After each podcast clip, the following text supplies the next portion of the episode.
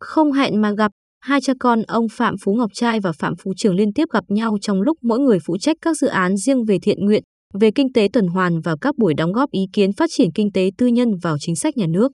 Hiếm khi dành lời khen ngợi cho con nhưng nhìn sự trưởng thành từng bước của ông Trường và cách con trai kế thừa những gì bản thân đã gây dựng, ông trai đã có thể mỉm cười tự hào.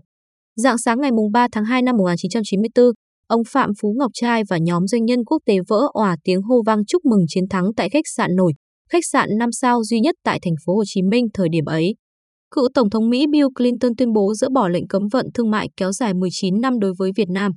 Từ khi có tín hiệu khả quan của quá trình dỡ bỏ cấm vận và bình thường hóa quan hệ Việt, Mỹ dục dịch cuối năm 1986, ông trai đã cùng vài người bạn trực tiếp đàm phán đưa PepsiCo vào Việt Nam qua liên danh tay ba gồm Việt Nam, Marc-André Company In của Singapore và PepsiCo.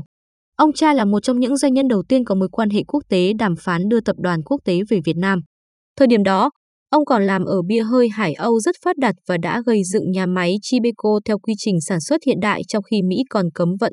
Qua các bài học marketing tự mày mò, ông trai đã lèo lái con thuyền PepsiCo ở tuổi 30, đưa thương hiệu này phát triển tại khu vực.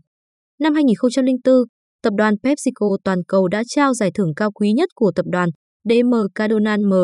Kendall cho PepsiCo Việt Nam. PepsiCo Việt Nam nhận giải này 4 năm liền trong thời gian ông trai làm chủ tịch kiêm CEO PepsiCo Việt Nam và CEO PepsiCo Đông Dương.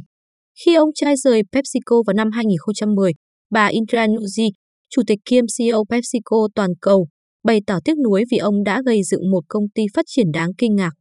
Theo số liệu thống kê của Hiệp hội Bia, Rượu, Nước giải khát Việt Nam, năm 2010, PepsiCo và Coca-Cola chiếm tới hơn 80% thị phần nước giải khát Việt Nam.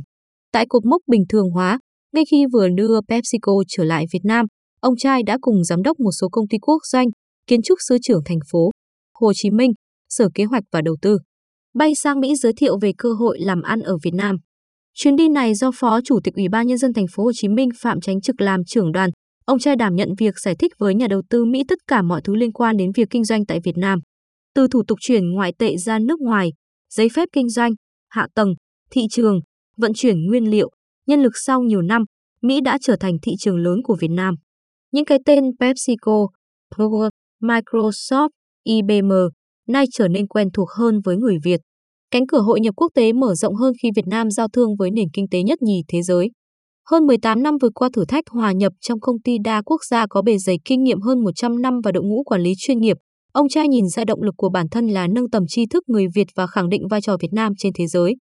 Tháng 3 năm 2009, ông trai khởi nghiệp ở tuổi ngoài 50 với công ty tư vấn kinh doanh hội nhập toàn cầu GIBC nhằm hỗ trợ các doanh nghiệp quốc tế tìm đến Việt Nam. Lĩnh vực tư vấn được xem là rất chua ở Việt Nam lúc bấy giờ nhưng ông trai đã cùng nhiều doanh nghiệp vượt qua bờ vực phá sản. Cũng tại GIBC, ông trai chứng kiến nhiều doanh nghiệp lúng túng khi hai, ba thế hệ cùng quản lý. Vì vậy, ông đã chuyển giao việc điều hành cho con trai Phạm Phú Trường, ông chỉ giữ vai trò điều hướng. Tâm niệm của ông là doanh nghiệp phải đóng góp cho cộng đồng. Nếu công ty có kết quả kinh doanh khả quan nhưng môi trường không phát triển đồng bộ thì rất khó phát triển thêm. Chia sẻ với cộng đồng là cách làm giàu trường tồn nhất, ông chia sẻ. Cuối năm 2020, nhiều doanh nghiệp quốc tế dục dịch rút khỏi Trung Quốc, chuẩn bị đặt chân đến các nước lân cận, trong đó có Việt Nam. Dịch bệnh làm tuột mất cơ hội để Việt Nam thu hút FDI.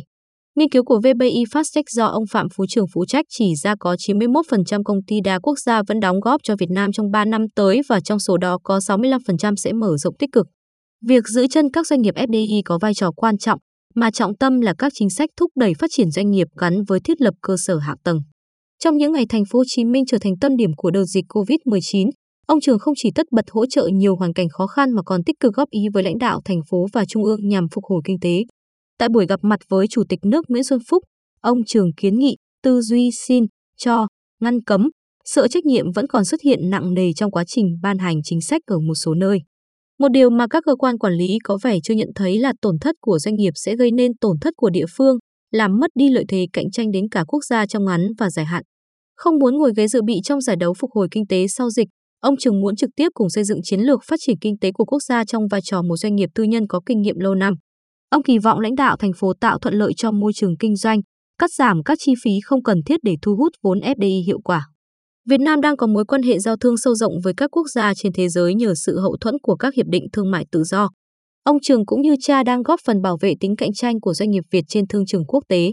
Bài học của cha, nhà quản trị lúc kinh tế Việt Nam bắt đầu đổi mới rồi hội nhập, truyền lại cho ông Trường chính là không bao giờ bỏ cuộc, không bao giờ ngừng tìm kiếm cơ hội mới. Ông vẫn nhớ như in những ngày cha mình làm tài xế nhưng vẫn từng bước hoàn thiện bản thân bằng kiến thức mới. Ông đi dạy thêm mấy năm liền để đủ điều kiện kinh tế theo học thêm 2, 3 bằng đại học buổi tối. Ông trai đã nghiên cứu ra các công thức nước ngọt rồi sáng lập ra công ty Chibeco. Thời bao cấp khi khái niệm marketing còn xa lạ mà ông trai đã đích thân đi trả hàng từng chai nước. Thời gian này, ông Trường cũng chia sẻ những lần thử và sai trong quá trình khởi nghiệp để động viên các doanh nghiệp trẻ sau dịch. Dù đã có kinh nghiệm đi bán hội trợ, làm thêm trong khi học đại học, ông Trường không khỏi bỡ ngỡ trong lần đầu khởi nghiệp với công ty sản xuất nước rửa tay. Chất lượng tốt, bao bì đẹp, giá cả phải chăng nhưng sản phẩm vẫn không được đón nhận rộng rãi. Bài học đầu tiên của ông là nắm bắt nhu cầu thực sự của thị trường. Rút kinh nghiệm, trước khi khởi nghiệp lần thứ hai, ông ra nước ngoài học rồi quay về mở công ty chuyên về ánh sáng kiến trúc.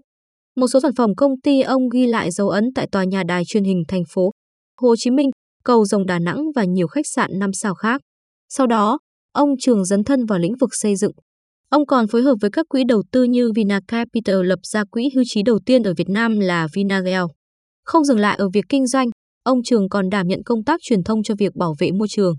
Trong vai trò Phó Viện trưởng Viện Nghiên cứu Phát triển Kinh tế Tuần hoàn Đại học Quốc gia thành phố Hồ Chí Minh, ông Trường đã hướng dẫn, chỉ đạo 6 nghiên cứu thực hành về kinh tế tuần hoàn để bảo vệ môi trường và tài nguyên trong sản xuất kinh doanh. Làm doanh nghiệp phải có đóng góp cho cộng đồng, ông trai giờ đây đã có thể mỉm cười tự hào khi thấy con trai cùng chí hướng với mình. Vậy nên, ông trai không mấy ngạc nhiên khi bắt gặp ông Trường tại Pro Việt Nam, nơi góp phần vì một Việt Nam xanh, sạch, đẹp bằng việc thúc đẩy mô hình kinh tế tuần hoàn thông qua quy trình tái chế bao bì sản phẩm theo hướng bền vững. Hai cha con lại hội ngộ dù chẳng hẹn nhau tại các hội nghị chia sẻ kiến thức, kinh nghiệm đến doanh nghiệp.